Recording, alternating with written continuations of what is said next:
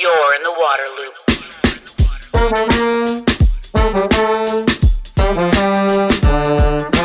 Waterloop, Waterloop, Waterloop.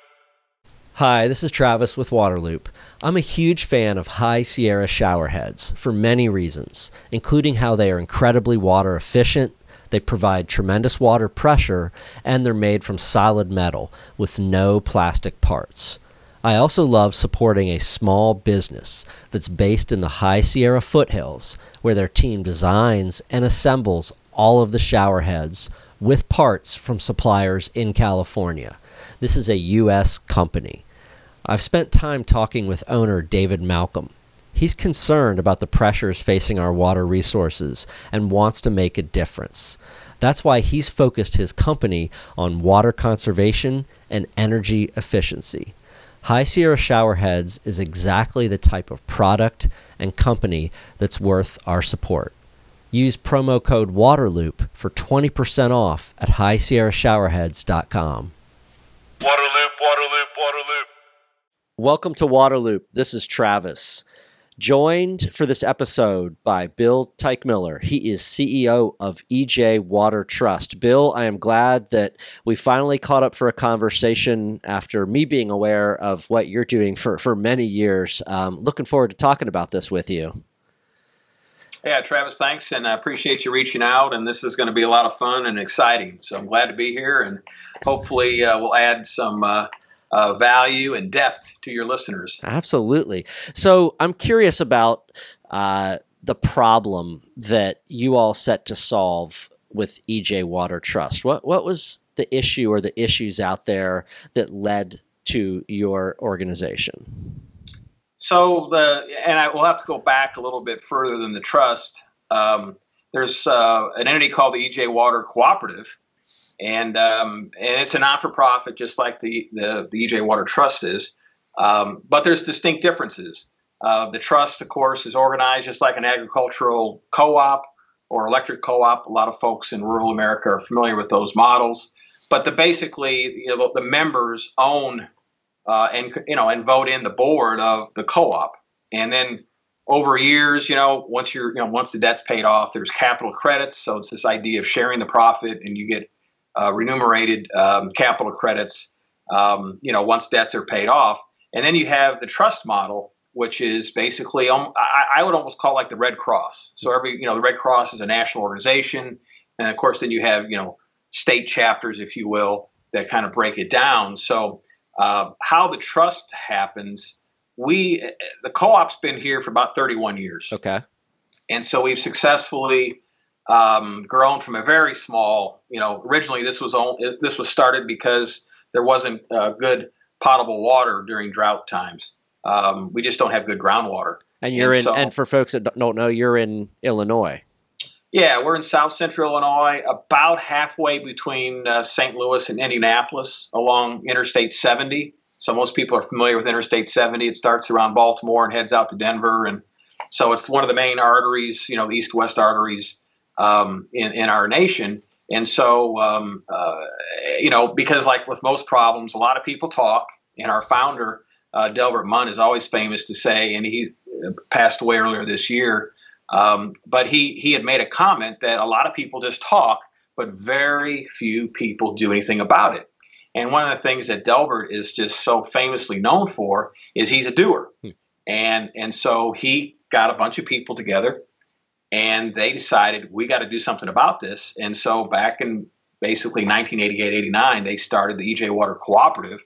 And ironically, he was uh, the president of Norris Electric Co-op, which was our local rural electric co-op provider. So he already understood, you know, what a utility co-op is, and really we we you know we employed the case method, which is copy and steal everything. um, and so we we basically, you know, copied everything that Norris Electric was, because why reinvent it? And so that is where the model started initially. And so we've been kind of chugging along here, and we're we're uh, between our contract business and the utility side. Uh, we basically have two different sides of the co-op. You know, we're we are responsible, if you will, for about seventy thousand people. Rough math. Uh, I don't know, something like 30, 35,000 accounts. Um, and and it varies. I mean, it's it's either we provide retail water, we wholesale water to the community, or we literally manage and operate um, or do back office uh, type work uh, for uh, for about uh, I think somewhere around 25 utilities, and they're all pretty small. Although we do have one large city that we uh, contract uh, superintendent. But so the trust. So how this happens is we've had different people look at us and say, "Hey, that's kind of working.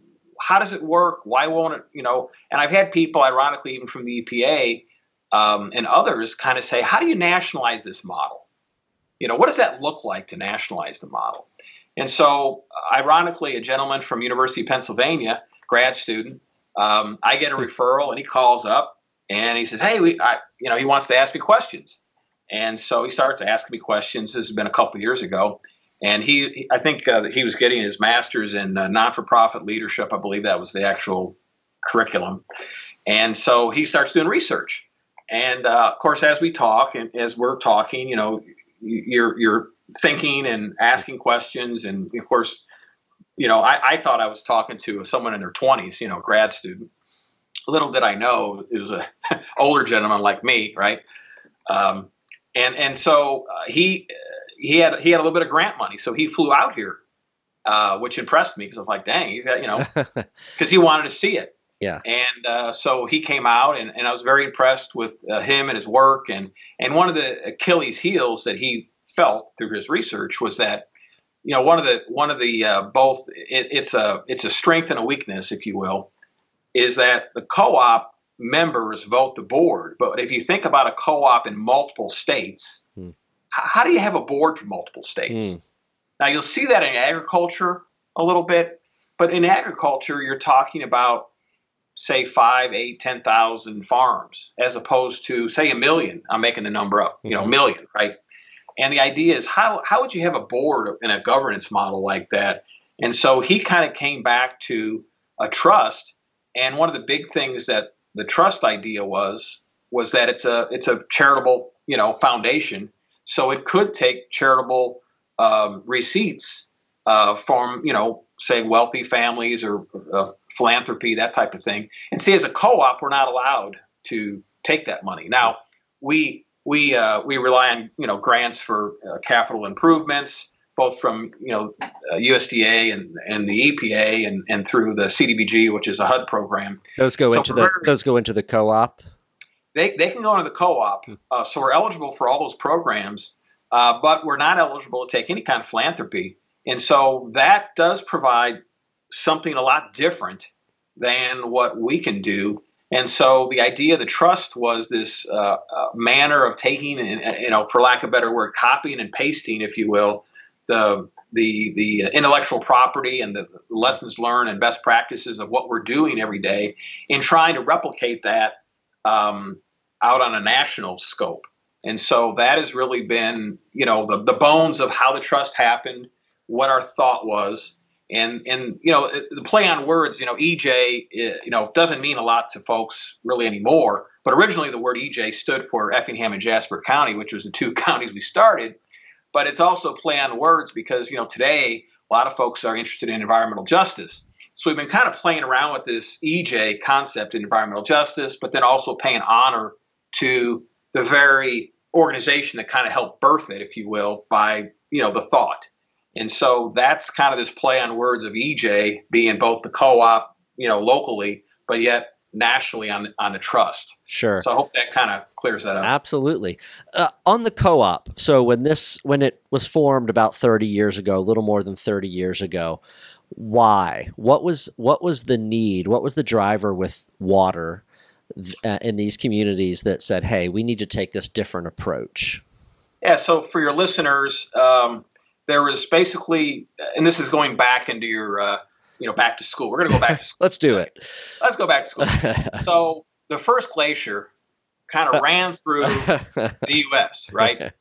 The second glacier stops, like so in Illinois, it stops about halfway through, and for local folks, they call that the black dirt line.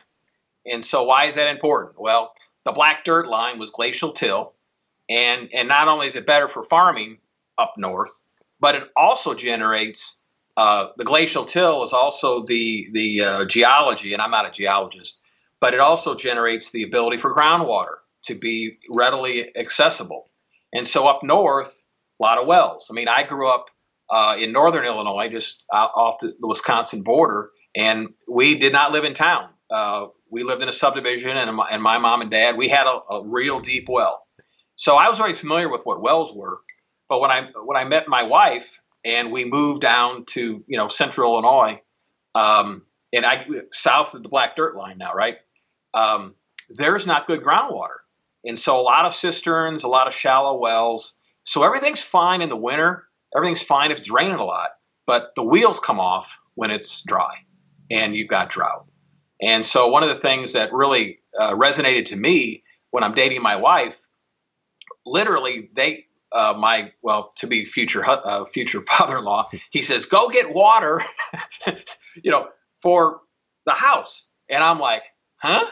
You know this is like 20th century man. Is this a, is this a water? trick here? Is this a yeah, test? a yeah. exactly. So I, I was blown away you know and i'm just you know i'm in college back in the you know way this is way before the the water career and so I really was blown away, you know, 20th century, and and and they're they're going to get drinking water, you know, to run the shower and you know all that kind of thing. So that was my first experience. That you know this, and I didn't know anything about the glacial till, didn't know anything about you know going back to school at this point. But uh, those were kind of my bones, and then the bones of the area really were again people were literally having to drive to get drinking water. So locally, in our little town of Dieterich, which is a real small town, uh, they couldn't flush the toilet at the school. And so our founder, Delbert, who I mentioned earlier in our talk, he was also, you know, because in small town you wear lots of hats, right? Yeah. Delbert was famous for that. So he was the uh, on the school board of the local school, and he had a very big heart for you know basically uh, K through 12. And he again had something has to get done because if the school doesn't have water, that's a problem. And so that is really the why of what created the co-op was just didn't have adequate, you know, both quantity and quality of water, and that's the cause of why. Gotcha. Um, so as I'm I'm not as familiar with the whole co-op setup and how that works. So could you go over again for me and others just then how that functions, how that improves water service, how it provides water to people. What what what's yeah, that structure? So, so the co-op, um, I've told folks, there's you know in our industry, roughly 85% of the uh, water systems are municipally owned, about 15% are investor owned, and then we're this very small sliver. Um, and, and and it's funny because USDA's told me there's some 3,000 co-ops and they're all pretty small or their you know water associations, that type of thing. But um, there's there's just a handful of larger ones that kind of get to scale, mm. and uh, and of course we're one of them. So the, the main difference, if you will, is if you're municipally owned, typically your local district or um, municipal entity owns the utility. Although the ownership's there, but the the, the the actual municipality doesn't pay the bills. It's the ratepayers that pay the bills. So it's this it's kind of this hmm. strange, and I don't call it strange, but it's it's a one-off. In other words, the ratepayers pay the city, and the city pays for the utility, even though the city really owns it. Hmm. And and the input that the citizenry have is through the elected the, the elected you know the commission or elected officials whether it's a board of trustees or city council or you know whatever the makeup of the city is and, and districts are the same way um, they're they're uh, uh, basically they're, the board represents those uh, those citizenry. So, but the ratepayers don't own the utility in the municipal model, right? So then you switch over to the investor model, which basically is there's a shareholder, just like a corporation, and they own the assets. And of course, you know, just like in the municipal you know situation, the the, the citizens, if you will, of that utility pay the ratepayer, you know, as ratepayers, they pay into the utility, and then again, uh, it's a diff- just a different model. Now get to the co-op. So the co-op, the, the the actual users are members, they're owners of the actual co-op, and so it's this like you know, envision envision, um, you know, you share a uh, uh, say a lawnmower with four of your neighbors. So it's like you, you literally um, each each one pays 25 percent, you know, the cost of this mower. So let's pretend the mower is you know 400 dollars. So everyone chips in 100 bucks, and they all share the mower, right? And, and so that's kind of this co-op idea is everyone kind of pitched money in, you, you own it together, you share in the maintenance cost, and basically no one really has to own it. It's almost like this rent concept, you know, rent to own, if you will. Um, so, any rate, uh, and then how the board is um, elected, the actual member owners, you know, they vote for the board, and the board is always made up of members. And so, you know, it's a very direct mm. link because, again, you know, the member customers own us, so there is no owner, right? And one of the cool things that I feel that the co-op offers, I call it a hybrid. And the hybrid is this: we're mission driven, just like the municipality, because we're a non for profit. Yet we function more like a business because we're we have um, detached, not detached. We have untethered is a better word. We've untethered ourselves from the political cycle because one of the one of the frustrating parts that a lot of my municipal colleagues have is that every time the mayor changes, every time the city council changes, it's a different philosophy oftentimes.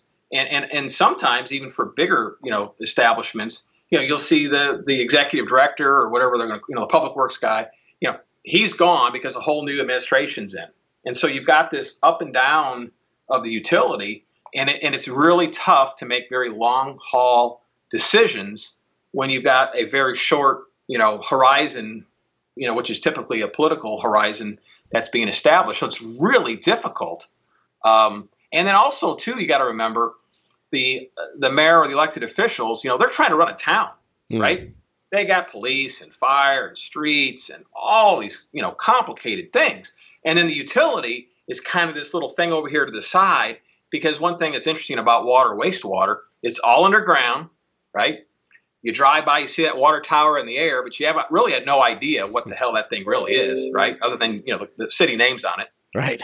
And and there's really not this attachment for the local folks to really understand what the utility is because again, you go, you know, you, you turn on the shower, you brush your teeth, somehow that water magically comes from wherever it comes from and jumps in the pipe, blows out the faucet.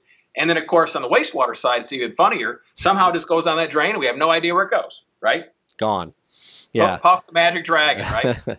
so that is always the funny part, but it's also the sad part because folks really don't understand the convenience that a lot of developing countries, even to this day, don't have that level of uh, infrastructure. And um, it, it's just a fascinating thing that happens. Yeah. So I hope that so, I hope that for listeners that they kind of understand that. It helped me tremendously. So uh, again, how many people are part of of the uh, the EJ Water Cooperative? How many customers? How much water are we talking about? So uh, well, in our case, on the water side, so I'm gonna I'm gonna talk about the utility side of our business, not the contract service side of the business. Okay. So on the utility side, we have about 13,000 retail members. So these are direct retail customers um, or connections, and they're members. And then we have uh, another class, which is our wholesale class, hmm. and we wholesale to about 10,000 more customers. So in other words, it's like a member's member. You know, we'll sell we'll sell water to a town who might have anywhere from you know say 500 to 1000 1500 you know customers and so when you aggregate all those it, it's roughly about 10000 hmm. is the number pretty close and then we also wholesale water to other co-ops and other districts so it's not just municipalities and uh, you know and again as i mentioned earlier in our talk because this is uh, an area that doesn't have a lot of groundwater, uh, the surface water game is a much different game because it has to be done at scale because of cost and economics. And so generally, it's like a you know think about it for your listeners, like say an airport. You know, you don't build an airport in every single town. Right. Uh, you know, you all regionalize that, and and so the same thing when it comes to trade. You're, you're trying to regionalize, you know, services such as, in this case, water treatment. Um, so that's kind of how that's that's being done. There's a couple things that you all talk about on on your website that I'm curious. To just want to dig into a little bit, and you know that's the idea that you through this model, there's there's better service and lower rates. Could you could you explain that?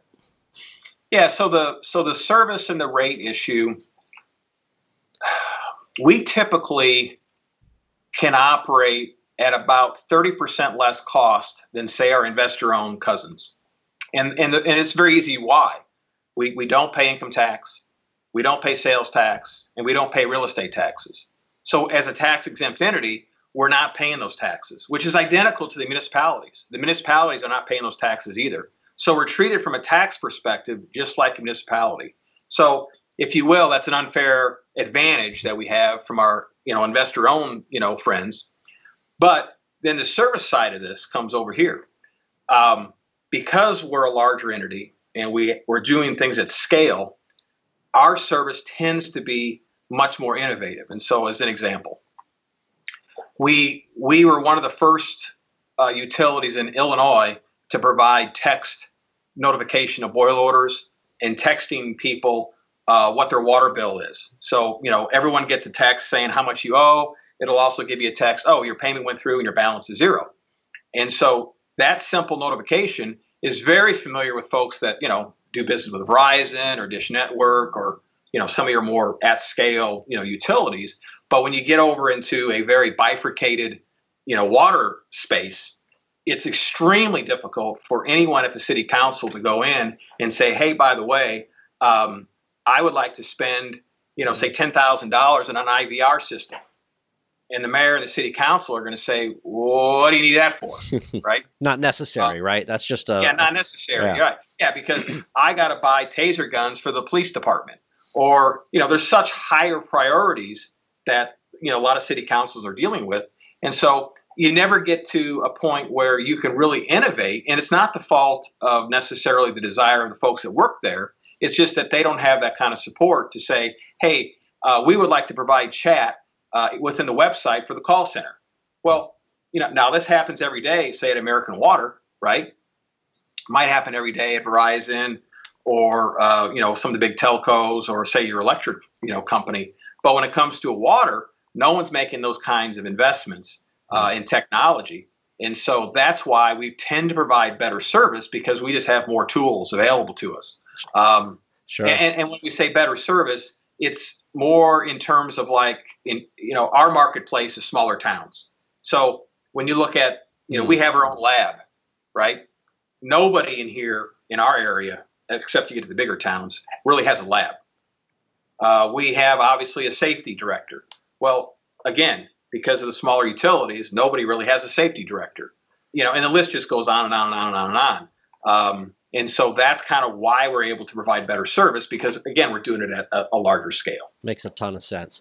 Uh, another thing you talk about is the quality of your water, you know, exceeding safety standards. Could you expand on that?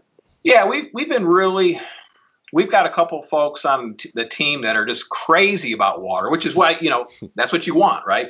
So I'm proud to say our flagship uh, plant, which is called the Delbert Munn plant, which is named after our founder, uh, it's won the best tasting water in Illinois, you know, two of the last 10 years. And uh, and believe it or not, a lot of listeners may not know there's there's literally a water tasting contest, just like you have a wine tasting contest or a beer tasting contest or a bourbon tasting contest. So there are water tasting contests. Not all water tastes the same, right? Not all water tastes the same. So uh, we won uh, in two different organizations. One was Rural Water, which is uh, a, you know a trade association that mainly represents smaller uh, water systems throughout the U.S., and then also through the American Water Works Association uh, through the state chapter. Uh, so we've won in both associations, and it, it, was a great honor to have that. Um, and it, it, it also, you know, aside from the award, it it lets a lot of our member, you know, uh, customers really understand that we take this thing serious. I mean, we spend quite a bit of money, well beyond compliance costs, that we want to make sure our water is the best it can be. And so that's kind of our main drive because it, oftentimes, at least this is a, so this gets into the value proposition of water. Hmm. To me, it doesn't sometimes take a lot of extra to make the water even better. Hmm. So our idea has always been if we can if we can make the water quality, you know, several layers more than what is necessary, you know, you're never going to have a problem with people understanding that hey, this this water tastes great. But now there are some people that would be more cost contentious to say, well, you're over treating the water, mm. so therefore you're spending too much money. But those are folks that really want to live uh, live it right on the edge, and we've decided we're not going to, you know, and this is also the board of directors. They don't want to live life on the edge. They also want to provide that value proposition so that when we're talking to a new community, you know, the reputation of our water tends to be fairly positive. Now we we don't badmouth our other neighbors, you know, their water, you know, hmm. at least not in public. Internally, everything goes right. Right. But uh, but um, we really want to make a difference, and uh, and and again, it gets back to the value proposition. You know, water typically is one of your most least expensive utilities that you have at the home. And so my our adage typically is why aren't we giving people the best value we can? Because again, they'll support rate increases, they'll support the fact that your guys are doing a great job, providing a great service, um, and that's generally our attitude. We want we want our service to be so incredible. It's a no brainer when you write the check. Yeah, you you mentioned the play on EJ and you know the the founder, if you will's name, but also the location, but also environmental justice and and equity. Um, and I'm just wondering thoughts on that, given you know you're out in a in a rural area. There's lower income areas. We know what's happened in rural America with a lot of the ch- economic challenges and and so forth. So uh, where does where does kind of that idea of equity and, and fairness fit into your the approach of the of the co-op? Well, one of the one of the neat things about the, the co-op model is that and this works just like the large investor owns also you know, one of the things I'm very proud of the investor owns is that this single tariff concept that they're running after. I think it's a great concept. And and when I first heard about this years ago, I was fascinated by it. And and so real quick for your listeners, yeah. what is, what does that mean, right?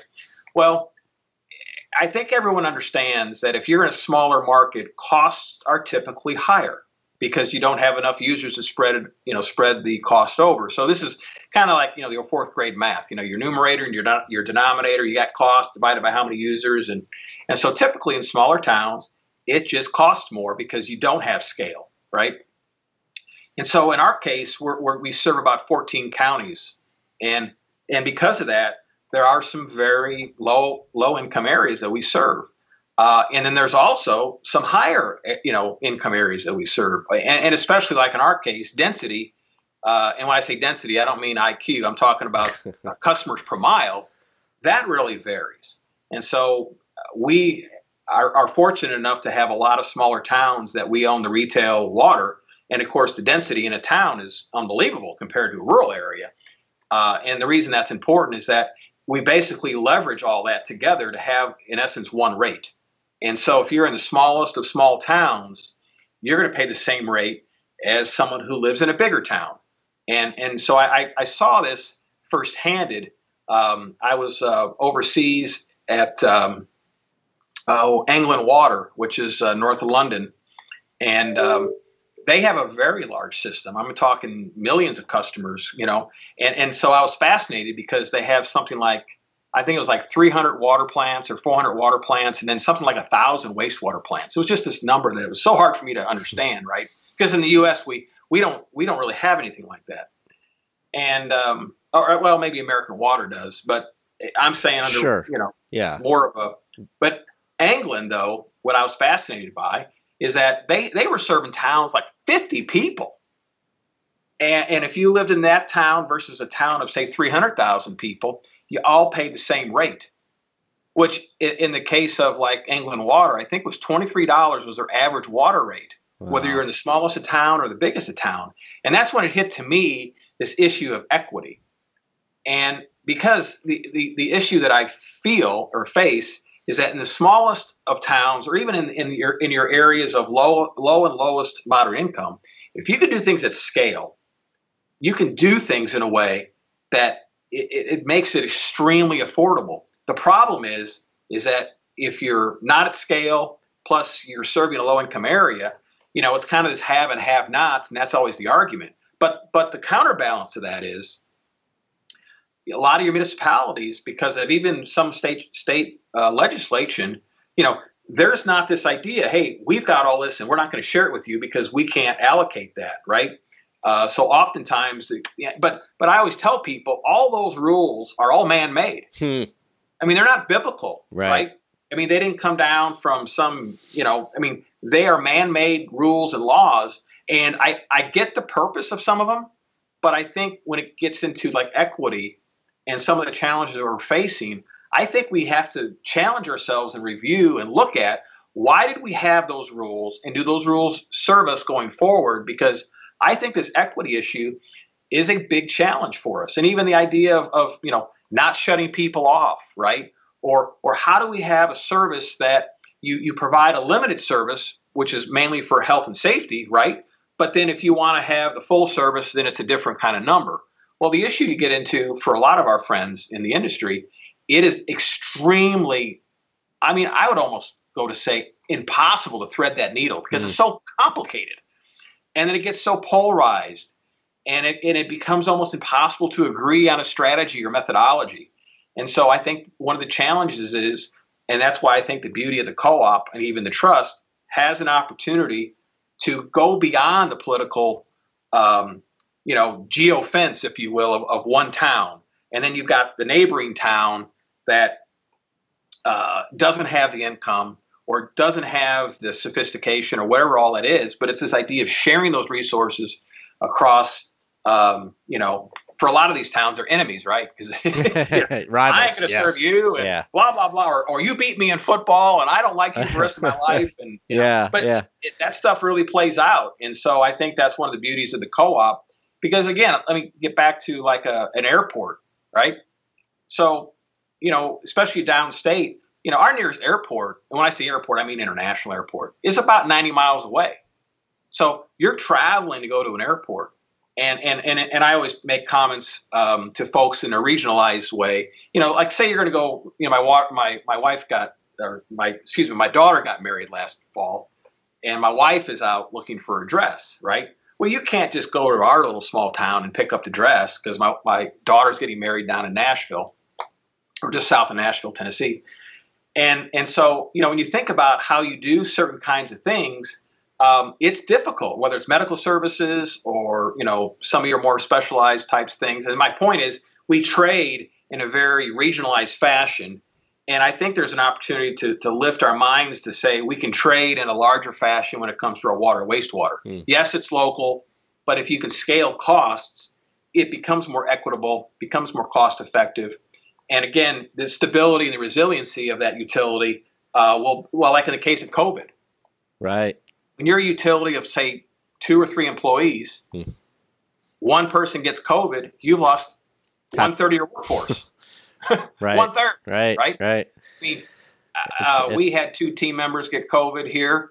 Um, and, and one of the things that I was telling our board was that I just don't want to get 10 or 15, um, you know, positives in one week. I mean, that I can't, I can't, it's difficult for me to manage. But now, again, at my scale, uh, that hurts. But, you know, the next scale up is say, say you had 500 or 1,000 employees, Hmm. right? So if you only had 10 or 15 people out at that level, well, that's just, you know, I'm not saying you don't care, but it doesn't uh, impact it. operations. Right. You manage it better. Right. Right. And so that's one of the Achilles heels that we're learning about COVID is that when you're really, really small, holy smokes, that has a dramatic impact. You know, not to mention even the slowdown in water consumption Hmm. um, because of the economics of COVID, and also, you know, the idea and on this recent call uh, for the Water Financing and Infrastructure uh, conference recently, you know, the whole idea was I, I don't believe Uncle Sam or even in the state, you know, these budgets are all going to get hammered mm-hmm. because of a, a slowdown in the economy. Sure.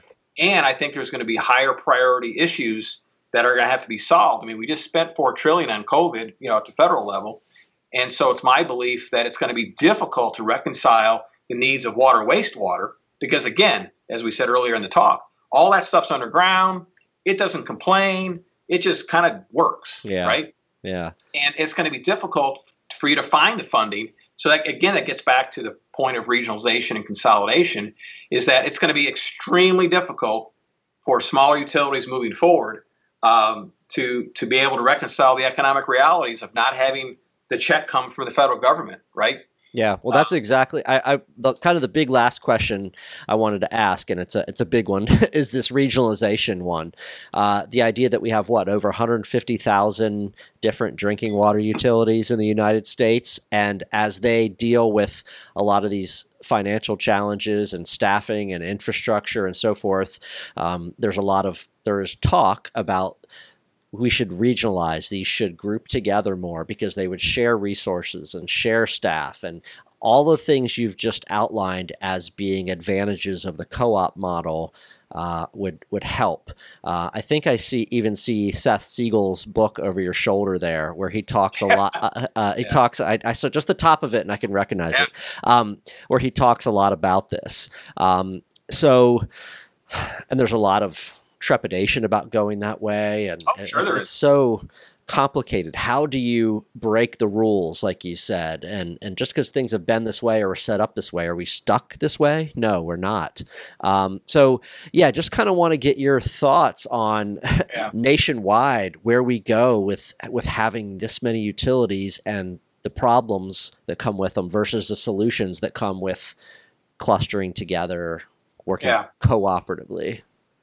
Well, you know, it's a great question, um, and I and I would challenge the listeners um, because it's funny. I, I I've done these talks on regionalization over the years, and and I'll have people sometimes come up to me and says, you know, you're crazy, and and you know, obviously be very negative about this idea, but I, I, don't have to look too far, um, and I think the answer is looking at the electric utility industry uh, looking at the uh, natural gas industry, say, as well as like even the, the, the telecom industry. Um, and so I give these talk, and, and, these are just rough numbers, but there's about 3,300 electric utilities in the entire United States. 3,300. About 2,000 of those utilities are your municipally owned electric, you know, utilities. And I think the largest electric municipal utility is my good friend Marty Adams at uh, um, you know, LA, uh, LAD, you know, LA Department of Water and Power. Uh, Marty runs that shop over there, does a great job. Um, but I think that's one of the largest electric, you know, munis. Uh, but then you get over into water, and as you mentioned, you know, there's about 53,000, uh, you know, and, and, these definitions get funny on the EPA because you can talk about non-transient, transient, or under 15 users or over 15 users. Mm-hmm. Uh, but you know, from a classical, you know, uh, community water supply, which is which is kind of this definition within this. It's a subset of a larger definition. Yeah. There's some fifty thousand. Yeah, I, don't, I don't know why I rounded up. I added hundred on the front of that. I said one hundred fifty-three thousand. Maybe I'm just uh, think, I'm thinking there's a lot of them. You know. Yeah, there is. well, we call it preacher count around here. You know, everyone adds up. You know, how many people were there on Sunday? Well, it's right. bigger, you know, but it's a ton. Yeah. And I think I think the listeners, if they thought about if you were to start this business today, would you do it this way? And I think the answer is absolutely not, right? I think where we get into the weeds or the difficulty is this idea of you know control because we hear this a lot.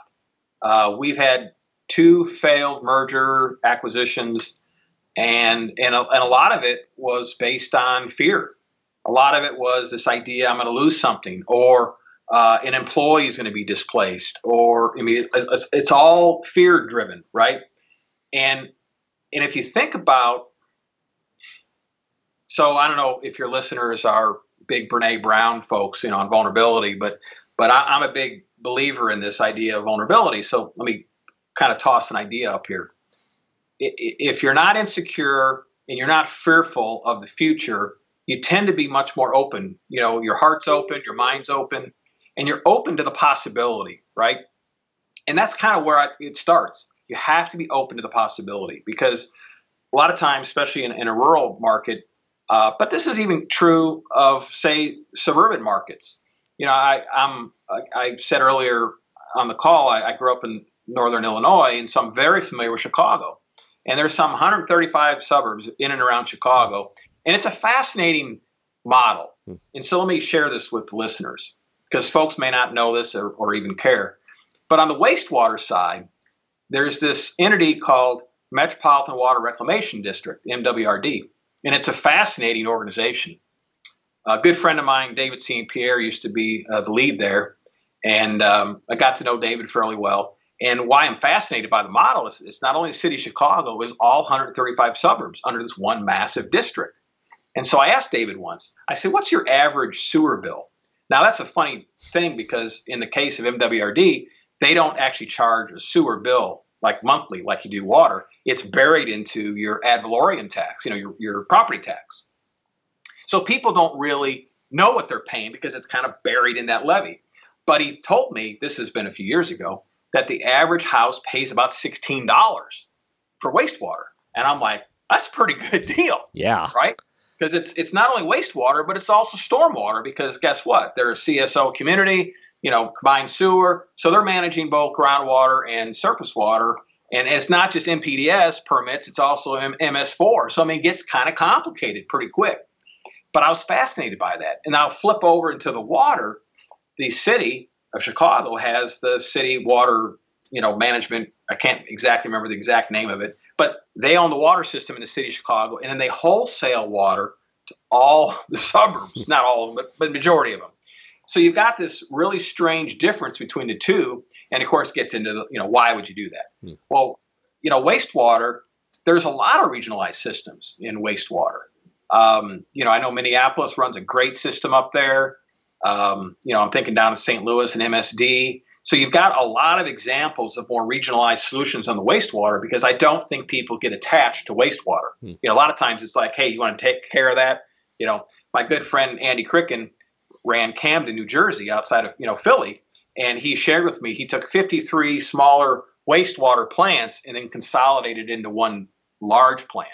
And the win-win was he rolled back an enormous amount of costs and he did it in such a way that he never had to have rate increases because as he was saving money, um, the savings paid for the capex, and the ratepayers never had to go there. So it's an incredible model, and I guess that's why I'm such a big fan of what Andy did at, at Camden is because those type of leaders exist in our industry, and they excite me because they see it, they implement it, and then they make it happen. And so that gets super powerful. So you know, you know where I see the vision of this, it's it's having the ability to share. Hey, look, we got to get the numbers down, and if we go together, um, we can do it together. Mm-hmm. And again, I, I alluded to earlier about you know federal funding and state funding. I mean, the funding is going to cause a lot of this. I think also what's going to cause it is you know emerging contaminants that are coming and more complicated compliance that's coming. I mean, one of the things that we're facing here in Illinois is this whole corrosion control study stuff, and it's an outgrowth of Flint, Michigan, which you know, horrible situation that happened in our industry. But you know, I, I've been laughingly saying within you know my friends, we're going to have to have chemical engineers here someday because it's where the industry is kind of going, and so I see a lot of need for more you know highly specialized uh, you know people. Um, you know, we, we have a business analyst now on staff, and all he's doing, you know, why would a utility have a business analyst, right? Well, it's all big data. Yeah. You know, and so he's uncovering stories that we can't see. He's using tools that w- big corporations use. And, and again, it gets back to this idea of scale because I think you have to be a certain size utility to even have the ability to hire somebody in, get that person excited enough with our space, but then actually make a difference because beneath all these numbers, there's a story that'll help us understand how to manage better. I mean, I think there's opportunities with you know artificial intelligence. You know, some people are afraid of it, um, but then others, like myself, we're, we're kind of embracing this technological change that's happening. And I think the other big thing that's happening is customers' expectations are dramatically changing. Hmm. Um, I, I call it the Amazon effect. Hmm. So you're used to when the delivery comes, you know, you get an email immediately saying, "Oh, you know, your your your thing shipped or your thing arrived," and and you think about it in terms of like when when we roll a truck for a work order. Well, are we are we emailing or texting the customer to say, "Hey, our guy will be out there at 10:30 ish," and then when he leaves, this is the report. And, and I think you know the reasons why that kind of stuff's important is that the customer expectation is demanding more uh, transparency, better communication, and a better handle on what the heck's going on. And and because people really are interested in where's our water come from and who are you people and you know and how does this all work. So I think I think those types of things are going to cause um, you know workforce, technology, customer expectation, compliance, um, and, and obviously funding and economics. There, it's like you know that that movie Perfect Storm, Yeah, right? With- Exactly. It's going to drive everything towards regionalization to co- co-ops or whatever it might be. Yeah. Yeah, and I, and I tell people all along, I think, you know, of course, I'm promoting the co op way, but, you know, an investor owned way, or say even a larger district, if you will, that's multiple, um, you know, multiple, uh, um, oh, municipal boundary, you know, type districts. So there are some very effective large districts that work. Sure. Um, sure. and- but what I've seen how they work the best is when they're untethered from the city council. They're not a department of the city. They're actually on their own. Uh, one, one good example is uh, our, our good friends in El Paso. They have a utility board um, that Ed, Ed Archuleta, of course, he's retired, and he started up the El Paso Utility Board. I think that's what it's called. But it's fascinating because um, you know the city the, the city can have one member on the board, but then the other board members are populated by more uh, you know not political positions, but more skill set positions, right? And, and and it allows the utility to be less political and more delivering the, the, the basically the goods and, or the services that people need and want every day. Makes a lot of sense. Well, Bill, this was tremendously informative for me. I really appreciate it. Uh, I have a much better, I feel, understanding of your model uh, and and its advantages now. So I, I appreciate your time and the information so much. Yeah, we had a lot of fun, uh, Travis, and hopefully you'll ask me back. Uh, we can unpack a few other things. There's a lot of things in this industry to unpack, so Yeah, sounds good. We'll do I it. appreciate your time. All right, thanks. Thanks. Bye. Waterloop, Waterloop, Waterloop. The Waterloop podcast is brought to you by High Sierra Showerheads, the smart and stylish way to save water, energy, and money while enjoying a powerful shower. Use promo code Waterloop for 20% off at highsierrashowerheads.com. You're in the water loop. Waterloop, Waterloop, Waterloop.